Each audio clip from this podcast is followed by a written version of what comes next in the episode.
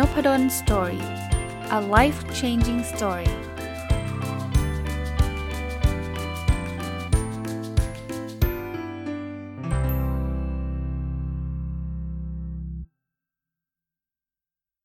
วัสดีครับ ยินดีต้อนรับเข้าสู่นพดล story พอดแคสต์นะครับ แล้วก็เช้าวันเสาร์นะครับ ยินดีต้อนรับเข้าสู่รายการ weekend entrepreneur นะครับ ซึ่งถ้าแปลเป็นไทยก็คือรายการผู้ประกอบการวันหยุด ซึ่งผมจัดมาก็เกือบปีแล้วนะ สำหรับรายการนี้นะ แต่ว่าก็ถึงว่าเป็นส่วนหนึ่งของนบดลสอรี่นี่แหละ ซึ่งมีความตั้งใจในการที่จะแบ่งปันหรือแลกเปลี่ยนแล้วกันนะครับ ความรู้ที่จะทำให้ท่านสามารถเป็นผู้ประกอบการเป็นเจ้าของธุรกิจเล็ก ๆ โดยที่ไม่ต้องลาออกนะครับ ตอนนี้ยังมาเป็นธีมต่อเนื่องนะครับ ผมยังอยู่กับหนังสือเล่มที่ชื่อว่า 100 Things Millionaire Do นะครับ เป็นหนังสือที่เขียนโดยคุณไนเจลคัมเบอร์แลนด์นะครับ ถ้าแปลเป็นไทยตรงตัวก็คือร้อยสิ่งที่ เศรษฐีเขาทำกันนะครับ ผมได้รีวิวหนังสือเล่มนี้มา 2 สัปดาห์แล้ว สัปดาห์แรกก็เป็น1ถึง20นะครับ20 ข้อแรกนะครับ สัปดาห์ที่ 2 ก็เป็น 21ถึง40 วันนี้มาต่อสัปดาห์ที่ 3 นะครับ ก็คงทำไปเรื่อยๆ จนถึงครบร้อยนะนะสัปดาห์ที่ 3 เนี่ยจะมาเป็นกิจกรรมหรือนิสัยที่ผู้ประสบความสำเร็จทางการเงินก็ทำนะครับ แล้วผมก็จะพยายามโยงไปยัง ผู้ประกอบการวันหยุดนะครับ วันนี้ก็จะมาเป็นอีก 20 นิสัยหรือ 20 การกระทำตั้งแต่ 41ถึง60 นั่นเองนะครับ เริ่มต้นเลยจะได้ไม่เสียเวลานะครับ อันแรกก็คือ clean up your past นะครับ แปลว่าทำความสะอาดอดีตซะอะมันแปลว่าอะไรกันแน่ทำความสะอาดอดีต คืองี้ครับ คนที่เขาประสบความสำเร็จเนี่ย จริง ๆ ในอดีตมันอาจจะผ่านความล้มเหลวผ่านอะไรมาเยอะแยะมากมายนะครับ เช่นนะอาจจะมีเครดิตไม่ค่อยดีนะครับ ยืมเงินใครแล้วอาจจะเบี้ยวเงินเขาหรือว่าเราอาจจะเคยมีอารมณ์ที่รุนแรงแล้วก็ไปโพสต์ด่าคนนู้นคนนี้นะครับ หรืออะไรก็ตามนะครับที่เรารู้สึกว่ามันมันตอนนั้นทำไปด้วยความมุทะลุ หรือว่าความโมโหส่วนตัว คือจริงๆในอดีตเหตุการณ์ในอดีตเนี่ยเราไปลบไม่ได้อยู่ละเพราะเราย้อนเวลาไปไม่ได้ แต่หลาย ๆ ครั้งเนี่ยเราสามารถจะ clean up ได้ระดับหนึ่งอะผมยกตัวอย่างเช่น เราเคยไปโพสต์ด่าใครก็ไม่รู้ในโซเชียลมีเดียซึ่ง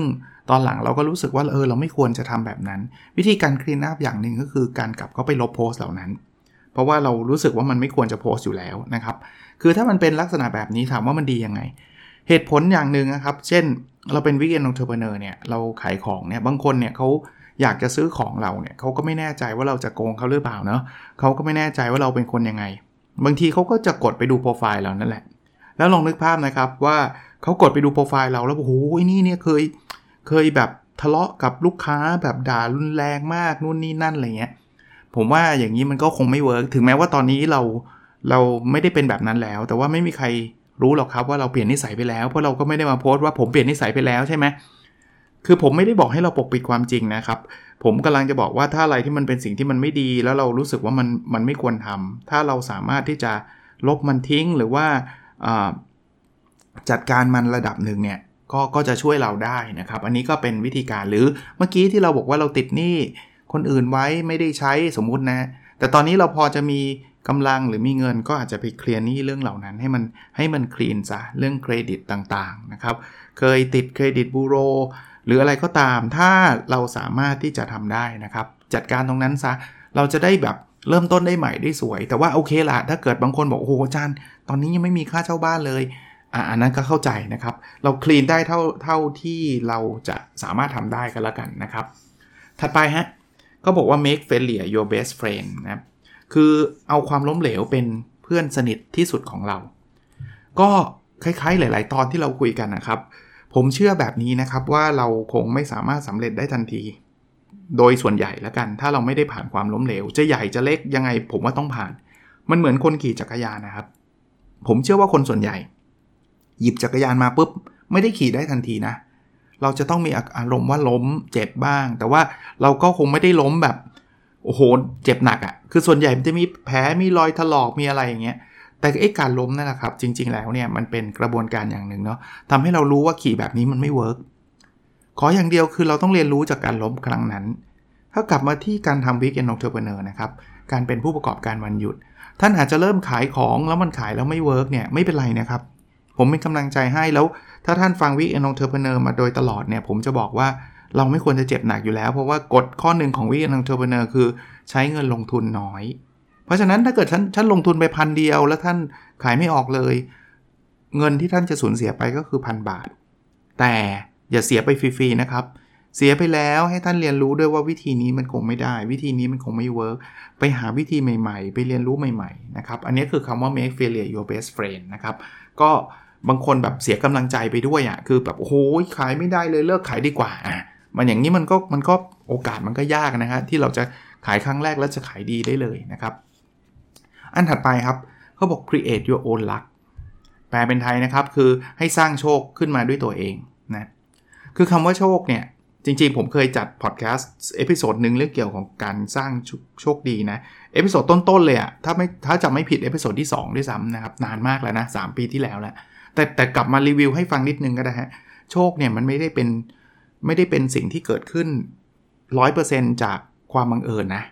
จริงๆ ถามว่าความบังเอิญมีโอกาสไหมมี มันคือโชคเกิดจากความบังเอิญได้ไหมได้ แต่ถ้าเกิดเรารอแบบนั้นเนี่ยมันรอแบบไร้ความหวังอะ่ะเขาให้ create your own luck ครับ คือเราต้องสร้างโชคหรือสร้างโอกาสด้วยตัวเอง วิธีการสร้างโอกาสมีเยอะแยะมากมายครับ เช่น เรากำลังจะขายสินค้าประเภทไหน เราอาจจะต้องศึกษาสินค้าประเภทนั้นให้ดี พยายามทำความรู้จักคนที่เป็นกลุ่มลูกค้า คนที่เป็นผู้เชี่ยวชาญในตลาดนั้น เดี๋ยวเดี๋ยวโอกาสมันจะวิ่งเข้ามาฮะมันอาจจะไม่ได้มาวันนี้วันพรุ่งนี้นะครับ แต่ว่าท่านทำไม่หยุดนะอย่างที่ผมบอกนะท่านถ้าเป็นนักเขียนเนาะท่านก็เขียนไปเรื่อยๆน่ะ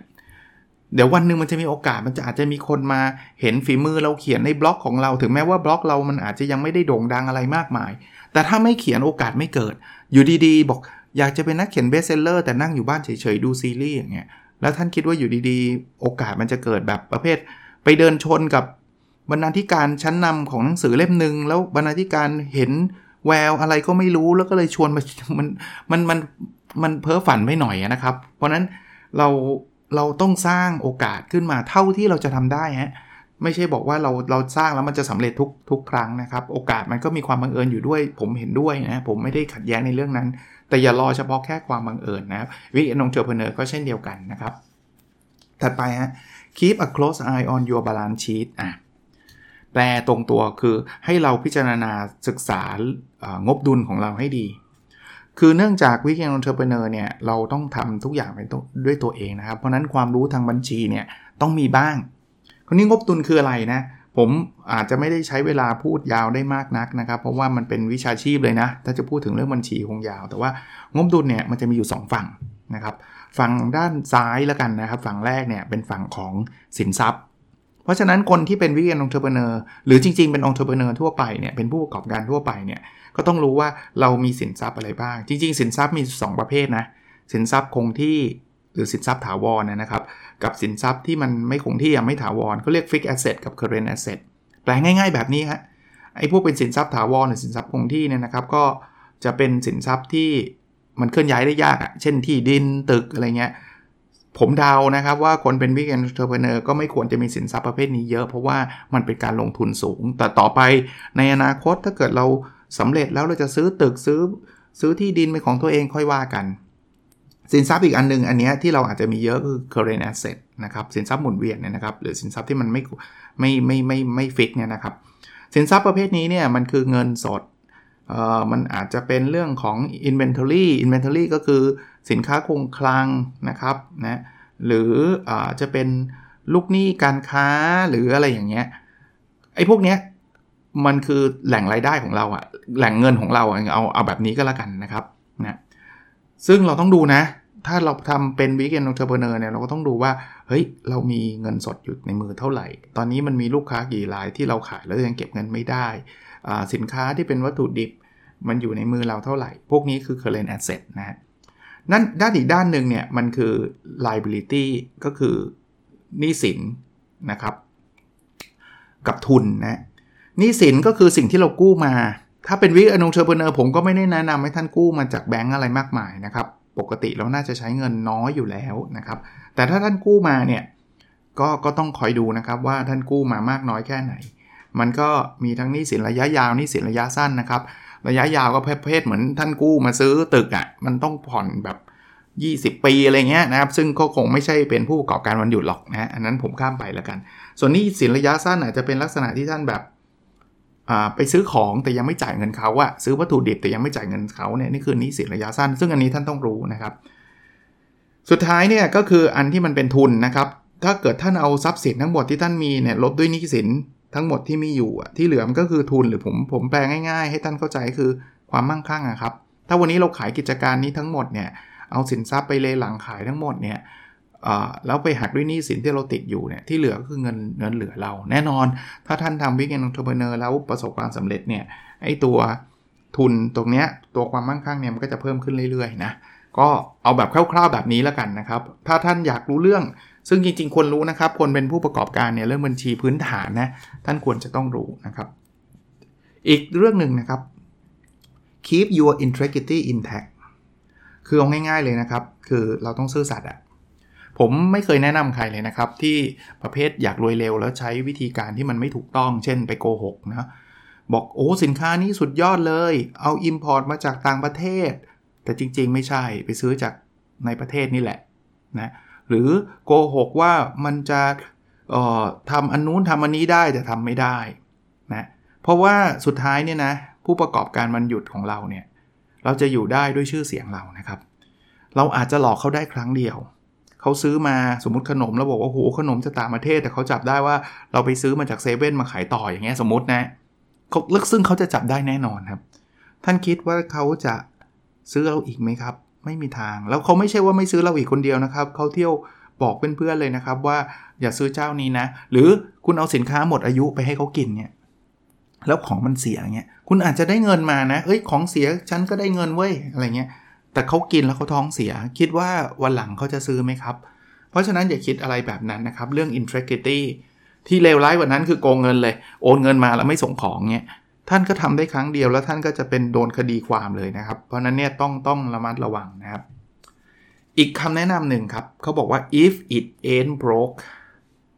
มันเป็นมันเป็นสำนวนภาษาอังกฤษนะว่าถ้าอะไรที่ไม่เสียอย่าไปซ่อมมัน แต่คราวนี้เนี่ยในหนังสือเล่มนี้เขาก็บอกอย่างนี้ครับเขาบอกว่าต้องดูด้วยว่ามันเป็นบางบางบางเรื่อง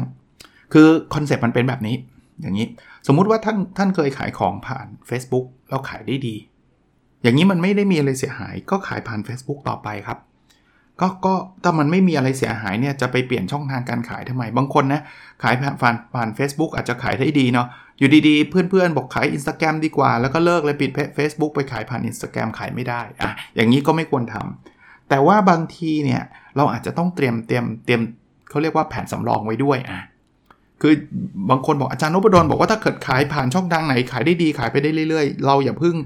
นิ่งนอนใจแล้วกันโลกมันเปลี่ยนเร็วนะ วันหนึ่ง Facebook มันอาจจะเก็บเงินเราก็ได้ เพราะฉะนั้นเราอาจจะลองลอง explore ช่องทางอื่นๆ ผมไม่ได้บอกว่าถ้าขายผ่าน Facebook ขายได้ดีแล้วห้ามยุ่งกับช่องทางอื่นเลย คุณก็อาจจะลองหยอดขายผ่าน Instagram ขายผ่านอะไรดีล่ะทวิตเตอร์ขายผ่านไลน์มันอาจจะเจอทางที่ดีกว่าก็ได้ แต่อย่าเพิ่งมาหยุดไอ้สิ่งที่มันทำได้ดีอยู่แล้วนะครับนะอีกเรื่องหนึ่งครับเขาบอกว่า second hand cars are wise investment แปลตรงตัวบอกว่ารถมือสองเนี่ยนะคือการลงทุนที่คุ้มค่า คือเหตุผลง่ายๆ คือเขาไม่ได้บอกว่าทุกคนต้องซื้อรถมือสองแล้วจะดีนะเขากำลังจะบอกว่าของบางอย่างเนี่ยราคามันตกรวดเร็วมาก เพราะฉะนั้นเนี่ยถ้าเรามีเงินเหลือเฟือก็ซื้อไปเถอะแบรนด์เนมอะ brand new อะคือของใหม่ๆอะซื้อไปเลย แต่ถ้าเกิดเราไม่มีเงินเหลือเฟือ ซึ่งผมเดานะครับว่าคนที่ทำ weekend entrepreneur ก็คงไม่ใช่เป็นคนที่เป็นแบบเศรษฐีพันล้านอยู่แล้วอะ เพราะฉะนั้นบางอย่างบางเรื่องเนี่ยอาจจะไม่ต้องเป็นของ brand new ก็คือไม่ต้องเป็นของใหม่เอี่ยม เราอาจจะเริ่มจากการไปซื้อของที่มันเป็น second hand อะสมมติกล้องอย่างเงี้ย ท่านอยากจะรับจ้างถ่ายรูปเนี่ย แต่กล้องเนี่ยถ้าไปซื้อของใหม่เอี่ยมเป๊ะเลยเนี่ยมันอาจจะแพงมาก ซึ่งก็เป็นการลงทุนที่มีความเสี่ยงเรายังไม่รู้เลยมีลูกค้าหรือไม่มีใช่ไหมท่านอาจจะลองถามเพื่อน ซื้อต่อกล้องจากเพื่อนที่เขาอาจจะไม่ได้ใช้แล้ว หรือในตลาดมือสองซึ่งท่านก็ต้องระมัดระวังนิดนึงนะครับ เพราะเพราะว่าเรื่องพวกนี้มันก็เราไม่รู้ว่าเขาย้อมแมวขายหรือเปล่า แต่ว่าถ้าท่านศึกษามาดีเนี่ยท่านจะเห็นว่าเออมันคุ้มค่า แล้วซื้อมาก่อน แล้วแทนที่ท่านต้องลงทุนไปหลายหมื่นท่านอาจจะลงทุนเป็นเป็นแค่หลักหลายพันก็ได้ไงแล้วคุณภาพก็ ไม่ได้แตกต่างกันมากนักนะครับ อันนี้ก็ก็เป็นข้อเตือนใจ ซึ่งผมว่ามันไม่ได้แอพพลายเฉพาะเศรษฐีนะ คนที่เป็น weekend entrepreneur ก็สามารถลองไปคิดดูได้นะครับ ถัดไปเขาใช้คำว่า stand tall and smile คือยืนให้ตัวตรงแล้วก็ยิ้มซะ คืออันนี้มันเป็นหลักการทางจิตวิทยาฮะเวลาคนเราเนี่ยยืนตัวตรงเนี่ย แล้วก็ยิ้มเนี่ยมันแสดงถึงความมั่นอกมั่นใจของตัวเราแล้ว นึกภาพนะโดยเฉพาะอย่างยิ่งนะครับ ใครที่ทำธุรกิจที่จะต้องไปเจอลูกค้าแบบเจอเจอหน้าเจอตากันนะเช่น สมมุติว่าเราจะเปิดคอร์สสอนอะไรอย่างเงี้ยแล้วท่านแบบงอหงิกเลยอะ่ะคือท่านแบบไม่มั่นใจเลย ท่านแบบยืนตัวงอ แล้วท่านก็หน้าบึ้ง ลูกค้าเขาก็ไม่มั่นใจกับท่านนะบางทีผมรู้ว่ามันยากนะครับ โดยเฉพาะคนที่เป็นมือใหม่ผมถึงบอกว่าถ้าใครสมมุติว่าจะเปิดคอร์สสอนเนี่ย ใหม่ๆ มันตื่นเต้น เริ่มจากกลุ่มเล็กๆ ก่อนก็ได้ครับ สอนฟรียังได้เลยครับ หรือเอาเอาเพื่อนๆมาขอ feedback ก่อน แต่ว่าพอเราเริ่มมีลูกค้าเนี่ยพยายามมั่นใจหน่อย เพราะว่าถ้าเขาถ้าเขาเห็นว่าคอร์สเราไม่ดีเนี่ยนะเขาไม่เข้ามาเรียนกับเราหรอก และอีกอย่างหนึ่งเนี่ยมองในมุมนี้เราไม่ได้ไปขอเงินเขาฟรีๆนะครับ เราเอาความรู้ไปให้เขา ผมก็เชื่อว่าคนทำคอร์สก็ต้องการให้เขาเนี่ยเขาคือคนที่เรียนกับเราเนี่ยนะครับ ได้ประโยชน์อย่างสูงสุด เพราะนั้น stand tall ฮะยืนตรงครับ แล้วก็ยิ้มครับมั่นใจนะครับ หรือคนที่ทำธุรกิจอื่นๆด้วยนะไม่ใช่จำเป็นต้องเป็นคนสอนอย่างเดียวนะครับ ที่มีการบริการลูกค้าครับ ถ้าเราไม่มั่นใจเขาก็ไม่มั่นใจกับเรานะโอเคนะครับ ถัดไปนะครับ avoid being locked in ข้อนี้แปลตรงตัวบอกว่าระวังโดนล็อก โดนล็อกคืออะไร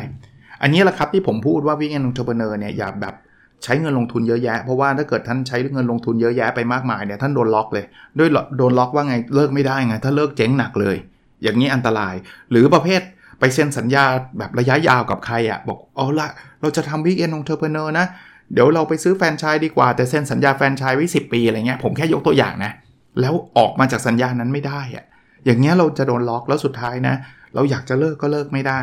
พยายามทำให้ lean นะครับ lean คือตัวเราเบาที่สุดอะนะครับ การที่ใช้เงินลงทุนน้อย การที่เราไม่ได้ไปติดสัญญาอะไรกับใครเนี่ย น่าจะเป็นวิธีการที่ดีนะครับ อ่า อีกเรื่องหนึ่งครับ เขาบอก passive income is freedom ผมว่าหลายท่านฟัง Nopadol's Story หรือรายการ weekend entrepreneur ก็ตาม ก็น่าจะได้ยินคำว่า passive income มาระดับหนึ่งนะครับ passive income เนี่ยมันเป็นมันเป็นรายได้ที่เราจะได้มาโดยที่เราไม่ต้องเอาแรงไปแลกแปลตรงตัวก็คือไอ้รายได้แบบนี้มันคืออิสรภาพของเรานั่นเอง นะคนที่รวยทุกคนเนี่ยเขาจะไม่ได้เอาเงินไปแลกกับแรงเขาหรือเวลาเขา เพราะว่าถ้าเขาจะต้องใช้แรงงานเขาเนี่ยเงินมันจะจำกัดตามเวลาที่เขามี เพราะว่าคนเรามีเวลาเท่ากันนะครับ วันหนึ่งมี 24 ชั่วโมงนะแต่เขาจะได้รายได้มาจากสิ่งที่เขานอนหลับเขาก็ได้เงินนะนะเขาอาจจะมีการลงทุนอสังหาปล่อยเช่า ลงทุนหุ้นปันผลอะไรเงี้ยแต่คราวนี้มันมาเกี่ยวอะไรกับ weekend entrepreneur ผมว่า phase แรกเนี่ยเราอาจจะยังทำ passive income ไม่ได้หรอก เพราะว่าเราคงต้องใช้แรงแหละ เราจะเอาเงินที่ไหนไปซื้อสังหาแพงๆ มาปล่อยเช่าใช่ไหมฮะ เอาเงินที่ไหนไปซื้อหุ้นปันผลใช่ไหมครับ แต่ผมก็เลยจะบอกว่าเราแรงไปแลกไม่เป็นไรครับ แต่อย่าเอาเงินที่ได้จากการทำวิกแอนองเจอร์เนอร์เนี่ยไปกินไปใช้ซะหมด เอาเงินเหล่านั้นนะครับไปลงทุนครับ ยังมีไม่เยอะก็ไปลงทุนอกองทุนก็ได้ ลงทุนหุ้นก็ได้ที่มันมีผลตอบแทน ถ้ายังไม่รู้จักหุ้นก็กองทุนก่อนก็ได้นะครับ เอาความมั่นคงไว้ก่อนนะครับ แต่ว่าไอ้กองทุนนั้นมันจะใหญ่ขึ้นเรื่อยๆเนาะแล้วมันก็จะมีปันผลให้เราเรื่อยๆ แล้วมันก็จะคล้ายๆเป็นกองทัพของเราครับ เป็นก๊อปปี้ตัวเรานะ เราทำ weekend entrepreneur รายได้มันก็จะไหลเข้ามาไหลเข้ามา แต่ว่าบางคนเนี่ยทำ weekend entrepreneur รายได้ไหลเข้ามาก็กินหมดเที่ยวหมดอย่างเงี้ย ผมไม่ได้ห้ามกินห้ามเที่ยวนะ ถ้าท่านอยากทำอะแต่ว่าถ้าเกิดท่านอยากประสบความสำเร็จในการเงินมากๆเนี่ย ก็ต้องแบ่งเงินมาเก็บ แบ่งเงินมาลงทุนเท่านั้นเองนะครับ อันนี้ก็เป็นข้อแนะนำนะ ถัดไปนี้ผมชอบนะเป็นเป็นสิ่งที่ผมคล้ายๆ relate มากเลย คือ be a passionate expert คือให้เราเนี่ยเป็นผู้เชี่ยวชาญ แต่ไม่ใช่ผู้เชี่ยวชาญเฉยๆ เป็นผู้เชี่ยวชาญที่มี passion มีความลุ่มหลงในสิ่งที่เราทำมากๆ ผมเชื่อแบบนี้นะครับ จริงๆ ไม่ใช่แค่ weekend entrepreneur นะentrepreneur ทั่วไปหรือผู้ประกอบการทั่วไปเนี่ย ถ้าใครก็ตามเนี่ยมีทั้ง2 อย่างคือมี expert expert ก็คือมีความเชี่ยวชาญ แล้วมีความ passionate ก็คือมีความลุ่มหลง ผมคิดว่าคนที่สนใจในธุรกิจเราเขาจะเขาจะอินกับเรามาก เช่นเดียวกัน คืองี้ถ้าท่านจะสอนหนังสือก็แล้วกันอะผมยกตัวอย่างสอนหนังสือเปิดคอร์สอะท่านเชี่ยวชาญเรื่องภาษีมาก เชี่ยวชาญอย่างเดียวไม่พอนะเวลาท่านสอนเนี่ยท่านอินกับไอ้เรื่องภาษีมากๆ แล้วท่านก็อยากจะให้คนที่เรียนกับท่านเนี่ยรู้เรื่องภาษีมากๆ ยกตัวอย่าง ผมคิดว่าคนเรียนเขารับได้นะเขาเขารับความรู้สึกนั้นมาด้วยว่าหนึ่งคือนิ่งเก่ง เพราะท่านเอ็กซ์เพรสไงแต่เก่งมันไม่ได้อยู่ดีๆเก่ง ท่านก็ต้องทุ่มเทถูกไหมแต่มันไม่ใช่เก่งอะ่ะมันอินอะมัน passionate อะผมเชื่ออย่างหนึ่งอันนี้เป็นความเชื่อส่วนตัวนะครับ ท่านท่านน่าจะตอบได้ดีกว่าผมตอบด้วย ว่าที่คนติดตามนพดลสตอรี่พอดแคสต์จำนวนไม่น้อยเลย ต้องต้องถือโอกาสขอบคุณมาณที่นี้ด้วยเนี่ยผมว่าส่วนหนึ่งก็คือมันมี passion อยู่ในนั้นนะ อย่างตอนตอนจัดตอนนี้ผมก็รู้สึกอินนะแต่อันนี้เป็นเป็นความรู้สึกส่วนตัวผมนะแต่ผมเชื่อเชื่อลึกๆก็แล้วกันนะครับ ว่าท่านน่าจะได้รับความรู้สึกนั้นไปด้วยเหมือนกันว่าเอ้ยอาจารย์เขาอินกับเรื่องนี้เนาะแต่พอฟังแล้วท่านก็จะอินไปด้วย แต่ถ้าเกิดผมพูดแบบเหมือนเหมือนเหมือนทำตามหน้าที่อะสมมุติว่าเอาหัวข้อเนี้ย be a passionate expert เป็นผู้เชี่ยวชาญที่ลุ่มหลง ผมเล่ามาแบบนี้ท่านหลับแน่นอนถูกไหม เพราะว่าผมเหมือนใครบังคับอาจารย์เขาทำพอดแคสต์วะอารมณ์คล้ายๆแบบนี้นะครับผมพยายามจะถ่ายทอดให้ออกมาแบบนี้ทุกครั้งเนี่ยที่ผมสอนอยกตัวอย่าง OKR เรื่องหนึ่งนะผมอินนะแต่เพียงแต่ว่าตอนนี้ผมไปสอนให้ได้ทุกที่ไม่ได้มันเบิร์นเอาแค่นั้นเองครับ ผมไปผมจะไม่มีเวลาพักผ่อนใดๆเลยแค่นั้นเองครับ แต่ผมอินทุกครั้งที่ผมต้องต้องไปสอนนะคือคือสอนแล้วผมอยากให้คนเรียนเนี่ยมันแบบ เฮ้ยคือคืออยากให้คุณทำจริง ๆ คือไม่รู้ดิถ้าผมจะทำยังไงได้อะขอร้องได้ผมก็อยากขอร้องให้ทำอะไม่ใช่อะไรฮะคือท่านเรียนแล้วนะท่านไม่ได้ทำมันมันมันไม่มีประโยชน์ไงอารมณ์คล้ายๆแบบนั้นนะครับอะโอเค พูดไปซะเยอะเลยบอกแล้วว่าอินนะ ถัดไปครับ turn your back on the hurt นะครับแปลว่าให้เราเนี่ยบางครั้งบางตอนเนี่ยอาจจะไม่จำเป็นต้องทำเหมือนคนอื่น herd นี่มันแปลว่าฝูงชนเนี่ยคืออย่าไปแห่ทำตาม เพียงเพราะว่าคนอื่นเขาทำกัน โอ้ยอาจารย์ คนอื่นเขาทำ weekend entrepreneur เขาขายกับขายกาแฟกันก็แล้วกันจริงๆผมไม่ได้มีอะไร against การขายกาแฟนะ ท่านจะขายก็ได้ ผมแค่ยกตัวอย่าง งั้นผมเอาตามเขาแหละ เหตุผลแบบนี้มันเป็นเหตุผลที่ไม่ดีพอหนึ่งคือท่านอาจจะไม่ได้รู้จักเรื่องกาแฟดีเลยทำเลท่านก็ไม่ได้ ความชอบท่านก็ไม่มี แต่เพื่อนเพื่อนๆทำกันท่านก็เลยทำด้วยบางทีเนี่ยท่านต้อง turn your back นะครับ turn your back ก็คือหันหลังให้กับฝูงชนนะครับทำอะไรที่มันแตกต่างเนี่ยมันมีข้อได้เปรียบอย่างหนึ่งคือคู่แข่งมันน้อยครับ แล้วท่านจะมีความโดดเด่นอยู่แล้วนะครับ เพราะฉะนั้นเนี่ยผมไม่ได้บอกว่าเฮ้ยอย่างนี้แปลว่าต้องแตกต่างแบบไม่มีใครทำเลยในโลกมันหาไม่ได้หรอกหรือหาได้ยากเนาะแต่พยายามพยายามหาจุดที่ท่านชอบแล้ว ไม่มีใครทำท่านก็ไม่ต้องไปแคร์มากนักนะครับนะถัดไปครับ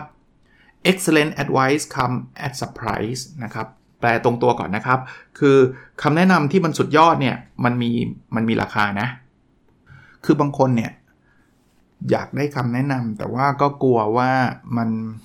มันอะไรล่ะอะผมผมยกตัวอย่างเคสหนึ่งก็แล้วกันนะครับอย่างเช่นบอกว่าอยากให้คนแบบ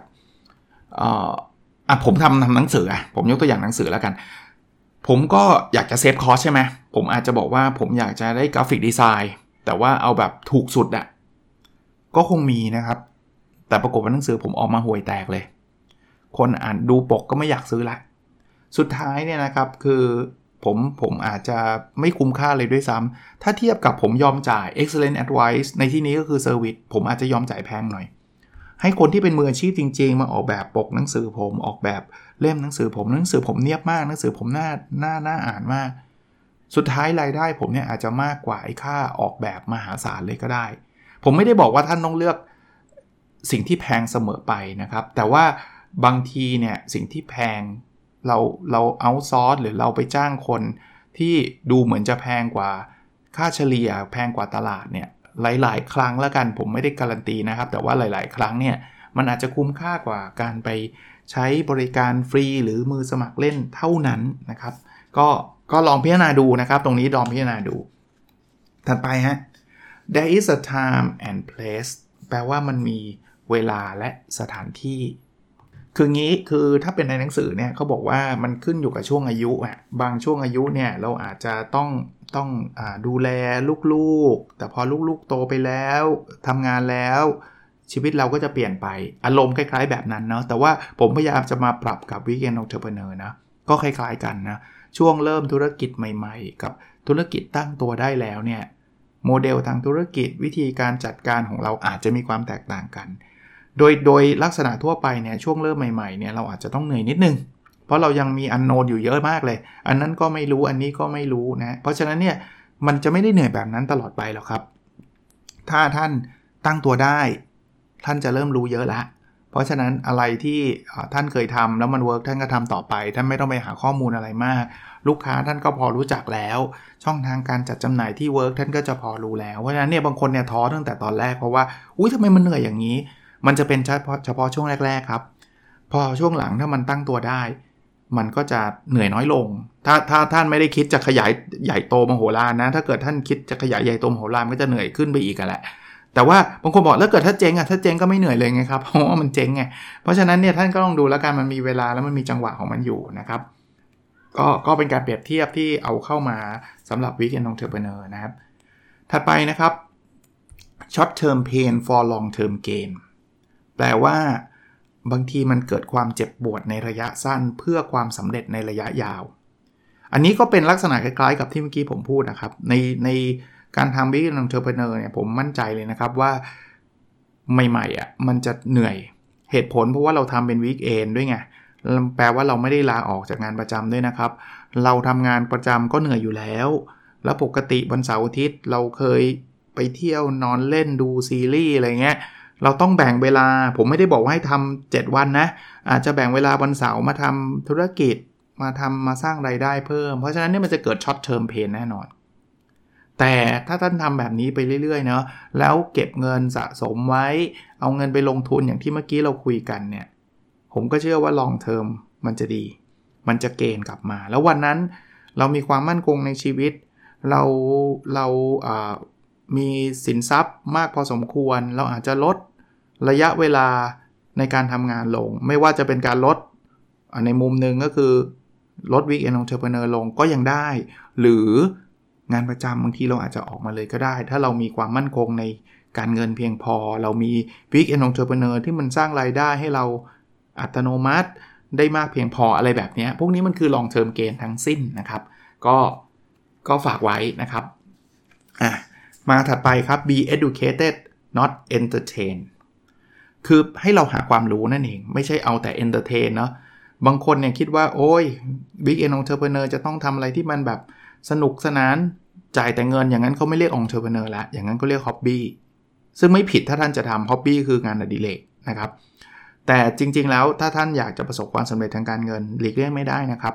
ท่านต้องเรียนรู้ educate ไม่ได้แปลว่าต้องไปเรียน MBA เสมอไป ไม่ได้แปลว่าท่านจะต้องออจบปริญญาเอกอะไรเงี้ยนะครับ จริงๆ เดี๋ยวนี้การ educate การศึกษาเนี่ยมันทำได้อัตโนมัติเลยด้วยซ้ำไม่ใช่อัตโนมัติหรอกทำได้สะดวก ผมเรียนออนไลน์ผมก็ยังเรียนอยู่เลยนะ ปัจจุบันยังเหลือ 2 คอร์สเลย ยังยังเรียนไม่จบ บอกโอ้โหอาจารย์อาจารย์ทำไมยังต้องเรียนอีก ผมต้องสิครับ ถ้าผมไม่เรียนผมก็อัปเดตเลยครับ ทุกวันนี้เชื่อไหมครับ บางคนแบบกุณายกย่อผมมากนะว่าโอ้โหอาจารย์รู้เรื่อง OKR ไม่หรอกครับ ถ้าผมหยุดวันนี้ผมก็อยู่แค่แค่นี้แหละครับ ปัจจุบันผมยังทำวิจัยเรื่อง OKR ปัจจุบันผมอ่านหนังสือ ผมเคลมได้ว่าทุกเล่มที่ผมอ่านออก คือถ้าไม่ภาษาไทยก็ภาษาอังกฤษอะผมอ่านได้แค่ 2 ภาษานี่แหละ ภาษาอังกฤษปัจจุบันยังมีคนออกหนังสือ OKR ออกมาเรื่อยๆนะครับ ผมก็ยังอ่านอยู่เรื่อยๆนะครับคอร์สออนไลน์ OKR มีคนสอน ผมก็เรียนนะครับ ผมก็เข้าไปกดเรียนนะบอกบางทีมันก็ดูพื้นฐานมากเลย ผมก็อยากรู้ว่าพื้นฐานเป็นยังไงอะแต่ละประเทศเขาอาจจะใช้วิธีการใช้ไม่เหมือนกันก็ได้นะครับ ผมก็ฝากไว้นะครับ คนที่จะทำ weekend entrepreneur เองเนี่ย educate ศึกษาเรื่องที่ท่านทำเยอะๆ อย่าหยุดนะครับ อย่าหยุดการศึกษานะครับ อะ ถัดไปนะครับ do not be swayed by doom and gloom คืองี้เขาบอกว่าเราอย่าเพิ่งแบบควยเขวกับช่วงเวลาที่ดีและช่วงเวลาที่ร้ายนะ คืออย่างนี้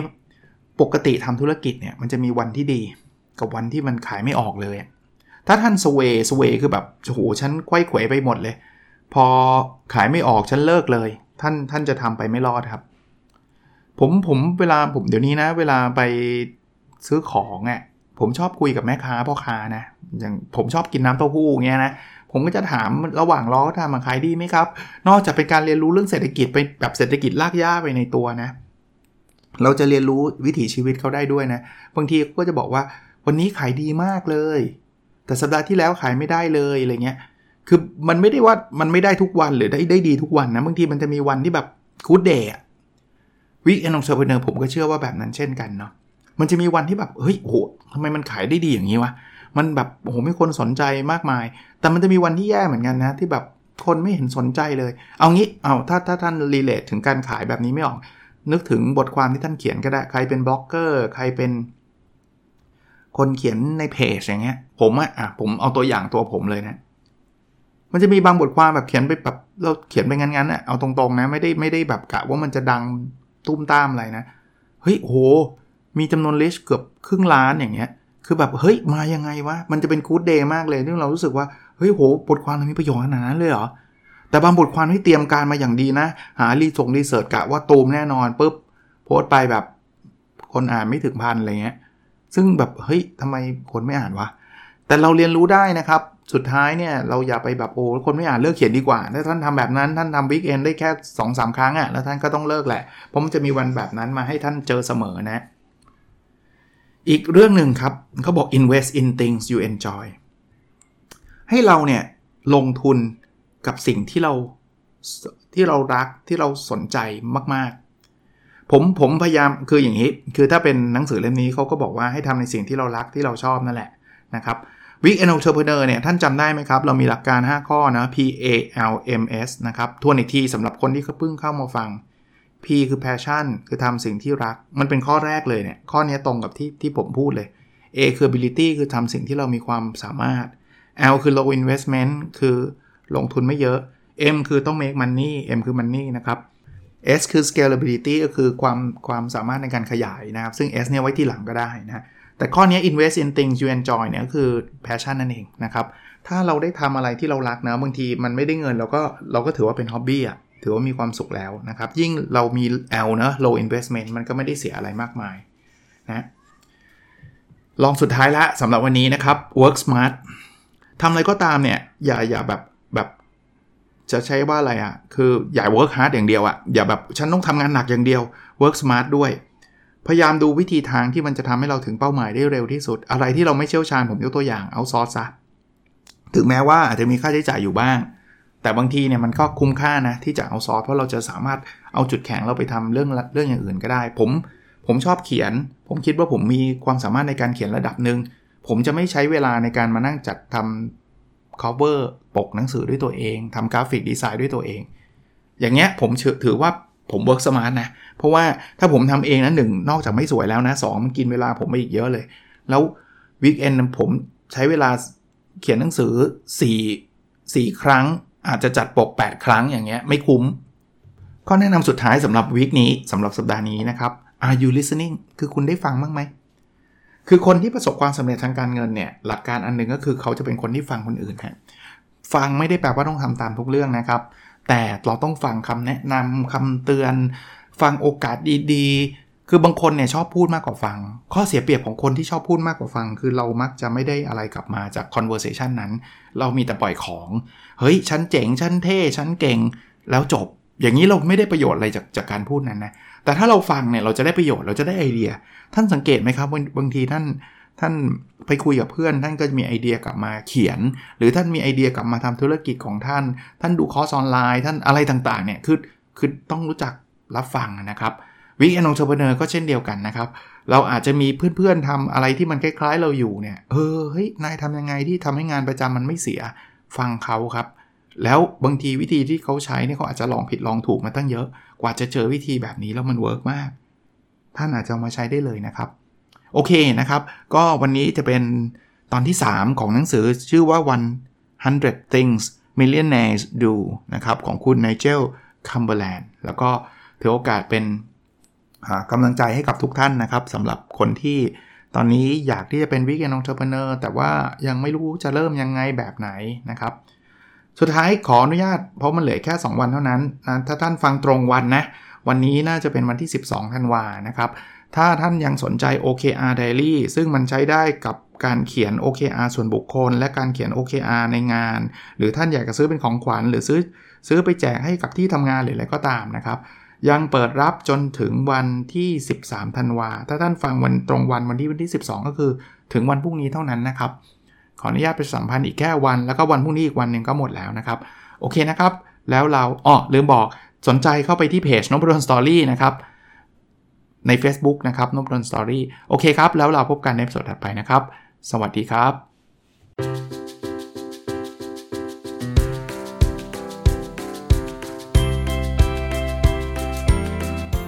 n o p a d o n Story a life changing story